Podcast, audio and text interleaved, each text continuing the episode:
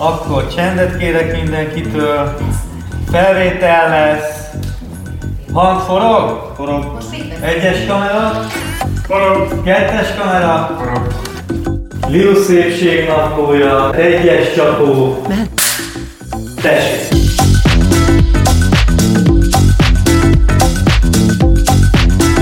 A szépség benned van, de tenned kell érte, hogy észrevedd és mások is meglássák. A Rosszmannal közösen készített szépségnapló videókban megmutatjuk, ebben a podcastban pedig megbeszéljük, mit tehettek azért, hogy megtaláljátok magatokban a szépséget, és azt is elmeséljük, hogyan tudjátok mindezt másoknak is megmutatni.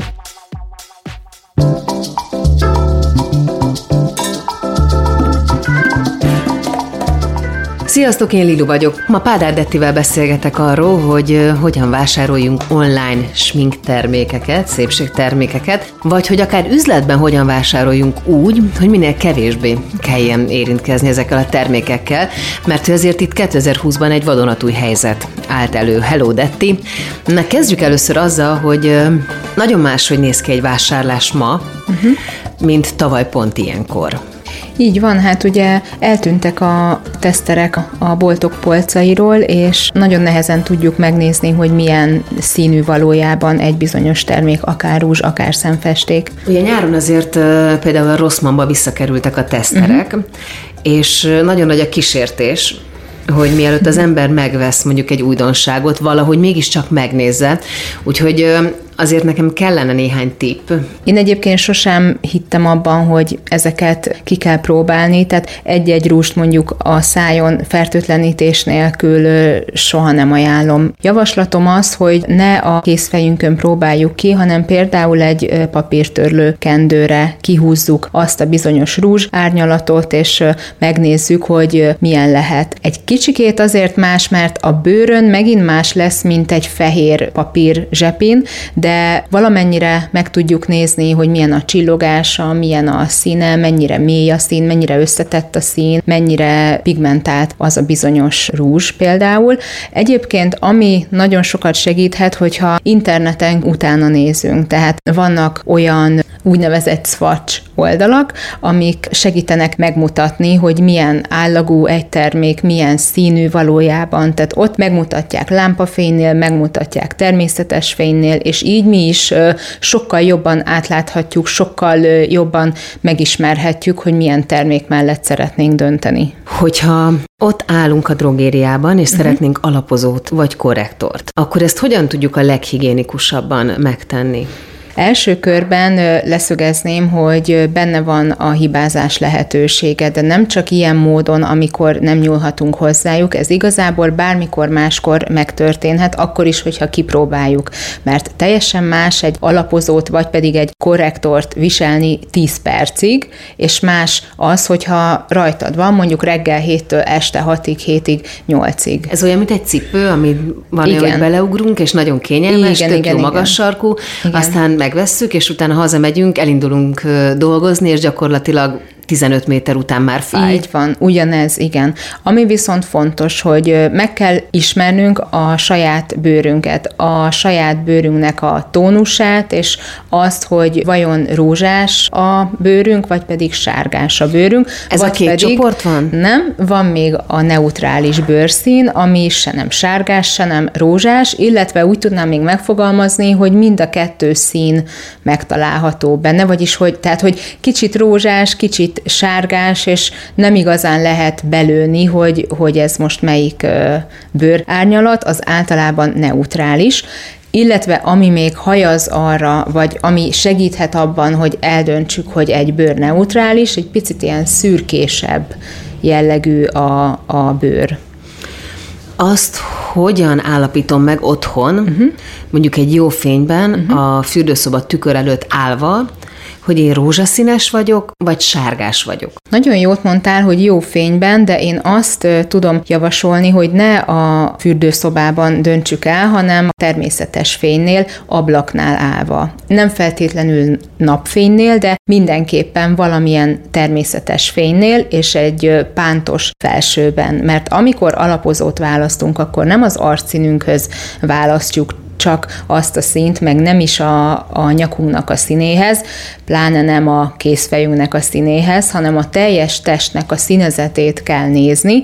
Ezáltal muszáj, hogy lássuk a dekoltásunk színét, muszáj a, a vállak színét látni, és ehhez mérten tudjuk eldönteni. Igazából ez nyilvánvaló szokott lenni, hogyha egy ablak elé beállunk, egy mondjuk egy nagyobb tükörrel, tehát nem egy ilyen picike kis hordozható tükörrel, akkor látszik az, hogy rózsás-e, vagy például legyen fehérese a bőr, vagy hogyha sárgás, ilyen aranyló, vagy például enyhén olivás, zöldes, és az is látszik, hogyha olyan kicsit olyan seszínű bőrünk van, az lesz a, a neutrális bőrárnyalat.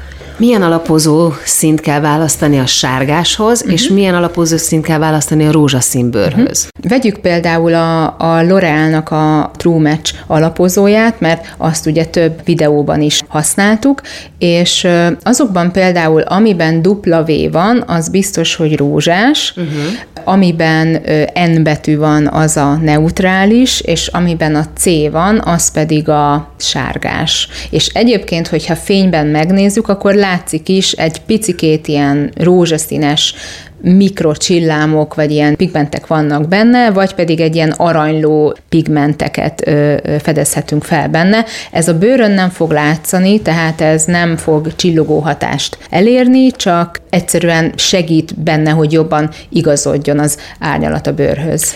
De mi a helyzet a korrektorokkal. A bőrszintől kettő árnyalattal világosabb korrektort szoktunk választani, de nagyon fontos az, hogy a karikának a színe milyen. Tehát vannak ugye barna karikák, vannak lila karikák, vannak sötét barna karikák, vannak szinte fekete karikák, Ezeket nem lehet eltüntetni mondjuk egy nagyon világos fehér korrektorral, mert akkor szürke lesz az a bizonyos bőrfelület. Tehát Igazából nem csináltunk semmit, csak egy picikét világosítottunk azon a bizonyos sötétségen. Tehát olyan kell, ami kiüti. Nagyon jó fogalmaztad, igen. Igen, tehát így a színkorrekciónak az elméletét kell vennünk. Igen. És akkor ugye annak meg kell találni a saját a komplementer, komplementer színét. színét. Így van, igen. Ehhez egyébként meg is lehet nézni akár egy színkört, hogy bizonyos színnel szemben mi van, és az fogja kiütni. Tehát például egy lilás karikát kiüt egy ilyen narancsos vagy ö, ö, barackos korrektor, vagy például, hogyha van egy ilyen barnás, nagyon-nagyon mély szem alatti rész, akkor oda sárgát kell tennünk, mert az fogja bőrszínűvé tenni. Tehát nem az a lényeg, hogy világosítsunk, hanem az a lényeg, hogy a bőrszínt hozzuk vissza. A bőrszín milyen kapcsolatban van azzal, hogy milyen típusok vagyunk? Mert ugye azért a típus az egy könnyebben megfogalmazható uh-huh. dolog. Ugye négy fő típus van. Igen, arra gondolsz, hogy ki milyen színtípus, a Igen. tavasz-nyár ősztél típusra. Igen. Igen. Ebbe a bőr árnyalat is I, beletartozik. Abszolút, sőt, amikor egy színkendőzés zajlik, akkor elsősorban a bőrnek a, a reagálását szokták nézni. Mi ez Tehát a színkendőzés? Színtípus elemzés során az történik, hogy meghatározott sorrendben kendőket raknak az arcod elé, és akkor látszik az, hogy valamelyik színre vagy árnyalatra elsápadsz, valamelyikre felélénkülsz. De független attól, hogy milyen színű a hajad, a szemszínnel még ö, kapcsolatban áll, de leginkább azt nézik, hogy a bőröd árnyalata szürküle, vagy felragyog, vagy éppen most elsápadsz, vagy pedig sokkal üdébb leszel. Akkor gyakorlatilag ez civil nyelven ö, azt jelenti, hogy a kendőzéssel megtudhatjuk, hogy melyik színek állnak nekünk jól, mitől leszünk így szebbek, van, és így. mik azok, amik lehetnek a világ leggyönyörűbb színei mondjuk egy palettán, de akkor se leszünk mi magunk szebbek így tőle. Van, nagyon jó. Igen, igen, igen. Ez ennek a lényege. Én ezt minden nőnek kötelezővé tenném. De nem azért, mert ez szerint kell utána működni, azért, mert egy nagyon jó keretet adhat, nagyon jó támpont lehet, tehát akár döntésben is segíthet, hogyha valaki tudja, hogy ha például tavasz színtípus, akkor tudni fogja, hogy a meleg élénk színek állnak jól neki, vagy a meleg barackos, narancsos színek állnak jól neki. Hogyha valaki a nyárszín típusba tartozik, az viszont hűvös árnyalatokat tud jól viselni, tehát ő biztos, hogy az ilyen szürkéket, tópszíneket, fáradtabb, ködösebb, pasztel árnyalatokban fog ragyogni. Ezt tudom, hogy nem tartozik szorosan a sminkhez, de mondjuk egy ilyen kendőzés alkalmával az is kiderülhet, hogy valakinek nem a legjobb színű a haja az Abszolút. arcához. Igen, tehát amikor ö, kiderül, hogy ki milyen színtípusba tartozik, akkor utána szoktak javasolni a színtanácsadók bizonyos hajszíneket. És ö, abszolút látszik az, hogyha valaki visszanyeri azt a hajszínt, ami eredeti, vagy pedig ami akár festett, de jól áll neki, akkor felragyog a bőre, felragyog az arca, és sokkal inkább önmaga lesz, tehát önazonos tud utána lenni, és sokkal könnyebben tudja azokat a színeket kiválasztani, amikben ragyog, amikben nem lesz annyira fáradt, és amikben jól érzi magát. Ennyi, igen. Hogyha megvan a, a típusunk, uh-huh és mondjuk tudom azt, hogy én nem tudom egyébként, hogy milyen típus vagyok. Szerintem te tavasz lehetsz, de ezt nem lehet ö, kendők nélkül kideríteni. Tényleg? Igen, mert... Ezt a... ránézésre nem lehet megmondani? Nem lehet megmondani, illetve nem szabad, mert ö, ö, nekünk van egy elképzelésünk, ugye ismerem, hogy hogyan reagál bizonyos színekre az arcod, illetve az is nagyon fontos, hogy neked a ez a világos szőke haj nagyon jól áll. Tehát egy nagyon különleges karaktert kapsz tőle. Eredetileg gondolom valamilyen Sötétebb. barna lehet hát a haj, ilyen, nem? Igen, ilyen egérszürke. Pont igen, az, ami igen. nem szép. Igen, igen, igen. Tehát ö, érdekes lenne, már ö, ö, gondolkodtunk rajta, hogy te milyen színtípus lehetsz, de nagyon jól állnak a, a meleg színek neked, és ö, élénkben is ö, ö, felragyogsz, tehát ez, ezt úgy képzeld el, hogy ha felveszel egy élénk hangsúlyos szint, az nem nyom agyon, hanem még inkább emel rajtad. Hogyha valaki ö, tudja azt, hogy milyen típusba tartozik, akkor például ez megkönnyíti, akkor ezek szerint az online ö, sminkvásárlást, és itt most a szemhéjpalettákra gondolok. Abszolút megkönnyíti. Mert igen. hogy azokat viszont az ember amúgy sem szokta kikenegetni. Igen. Tehát, hogyha ezt fizikai boltban veszem meg, akkor sem nagyon fordul elő, hogy bele nyúlok a szempalettába, és szépen kikenem a, a, a kezemre, hanem egyszerűen így elképzelem, hogy nekem melyik állhat jól. Igen, meg ugye látsz egy képet, és akkor arra Az szeretnél másik, hasonlítani, és akkor látsz egy modellt, meg Ez látsz egy színésznőt, így van, és akkor megveszed azt a terméket, mert akkor Ami te Cindy is... Crawfordnak jól áll, vagy Igen. Heidi Klumnak, és aztán meg nekem nem. Így van. Egyébként, ami, amiben segít dönteni a színtanácsadás, az leginkább a pirosítók és a, a rúzsoknak a színe, mert a szemfestésnél úgy fogalmazzuk meg, hogy ott sokkal több a játék lehetőség, mert ott akár lehet használni hűvösebb színeket is meleg típusként, de hogyha felteszel egy hideg rúst meleg típusként, akkor az egyszerűen annyira látszik, hogy bekeményít, szigorú leszel vele, és esetleg még fáradtabb is, és karikásabb is lesz tőle a szem. Tehát én azt mondanám elsőként, hogy ha ismered a saját színtípusodat, akkor leginkább a rúzsokban lehet nagyon jó döntéseket hozni.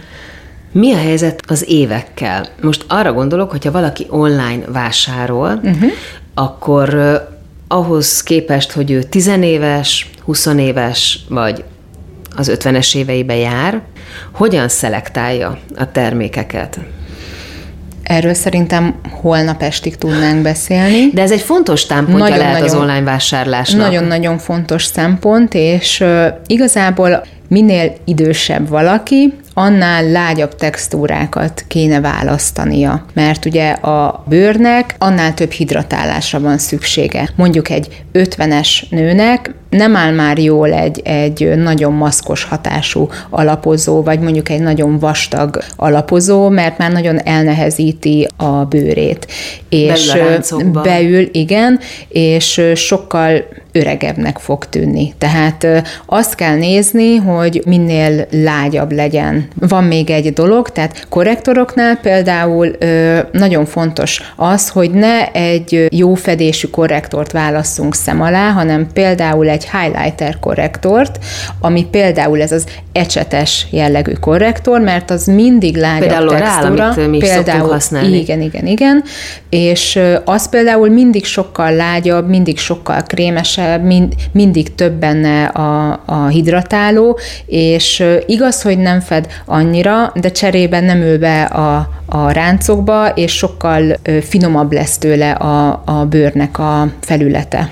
Tehát akkor pont nem az a szabály, amit az ember gondolna, hogy minél idősebb, annál jobban fed, annál jobban fedjen egy termék, hanem minél idősebb bőrre uh-huh. használjuk, annál könnyebb, annál, annál láthatatlanabb. Így van. Igen, igen, igen, igen. Mi a helyzet akkor, hogyha nem a saját korosztályunknak vásárolunk, hanem mondjuk valaki az anyukájának szeretne? Uh-huh. Én mhm. például szeretek kifejezetten rendelni anyunak különböző sminkcuccokat. Uh-huh. Figyelni kell rá, hogyha például ráncosabb a bőre, akkor leginkább matt színek fognak neki jól állni, mert hogyha csillogósat választasz neki, akkor az ki fogja emelni a, a ráncokat, illetve nagyon úgy fog tűnni, minthogyha így összeaszódna a bőre. Tehát mindenképpen ö, mattot válasz neki, vagy nagyon-nagyon lágyfényű ö, szemfestékeket.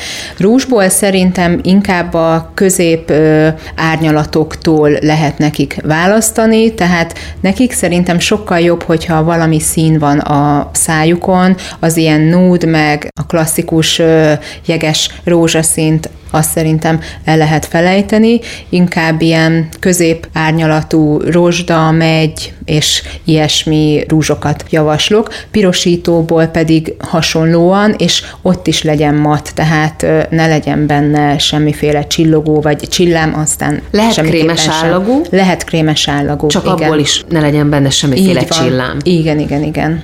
Egyébként anyukám már elmúlt 70, de ő is szokott még sminkelni, és például ő nagyon szereti a korrektorokat, nagyon szereti még mindig kihúzni a szemhéját, és használ szemfestékeket is. Igaz, hogy mindig kézzel rakja föl, de nagyon szépen el tudja dolgozni, és ő például nagyon szereti a, a szempillaspirálokat. Tehát ott arra kell figyelni, hogy ne valamilyen nagyon buci fejűt válasszunk, hanem valamilyen vékonyabbat, amivel ugye nagyon jól be tud férni a pillatőbe, és amivel mondjuk egy fedettebb szemhéj, mert ugye már 60-70 évesen azért már fedett egy szemhéj, és akkor sokkal könnyebben fogja tudni kifesteni a szempilláit, illetve azért is fontos ez, mert nekik már általában megrövidül a szempillájuk, és sokkal jobban fogják tudni megcsinálni csinálni a szempillafestést.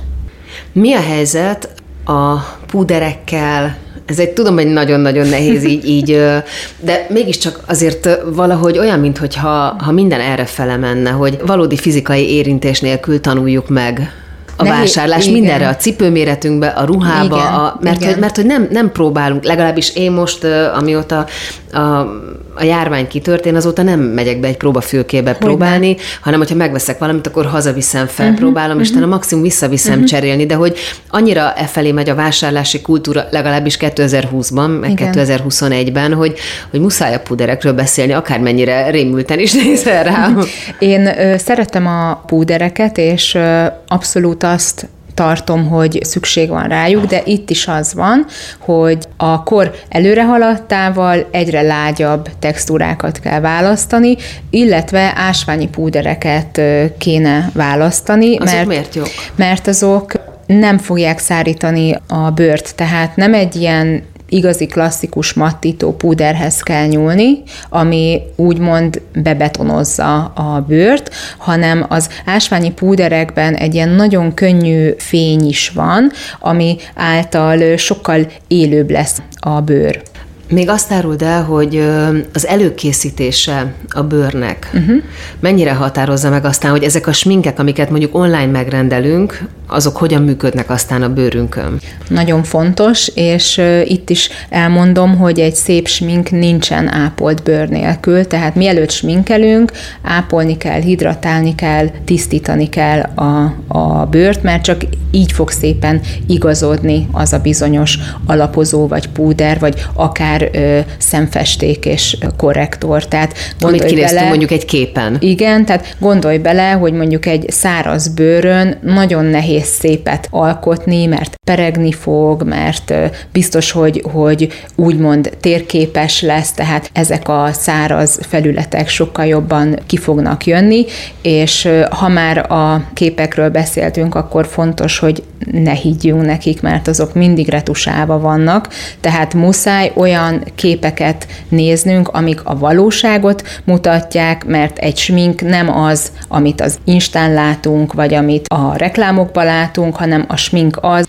ami az élő bőrünkön működik. Tehát rá kell keresni, hogy ki az, aki őszintén bemutatja, hogy egy smink hogy néz ki, és nem valamilyen álomvilágot kell utána kergetni. Hát például a mi smink videóink ilyenek. Azok Még hogyha nagyon szép színűek is, mint azért gyönyörű szép zöld sminkám, vagy amilyen az alapsminkem volt, de hát az egy élő igazi smink. Igen, És ott láttuk, hogy azok a termékek, azok az anyagok, azok az állagok hogyan uh-huh. működnek egy 40 pluszos igazi bőrön. És kényelmes a bőrödön? Ah, egyébként ugye rajtam van most ez a zöld smink, és, uh-huh. és engem nagyon szokott zavarni, én hazamegyek azonnal az első, uh-huh. hogy lemosom, de most például annak ellenére, hogy ez egy matt rúzs, amit feltettél a számra, egyáltalán nem húzódik, uh-huh. és egyáltalán nem, nem rossz érzés, szóval tök komfortos az egész. Örülök.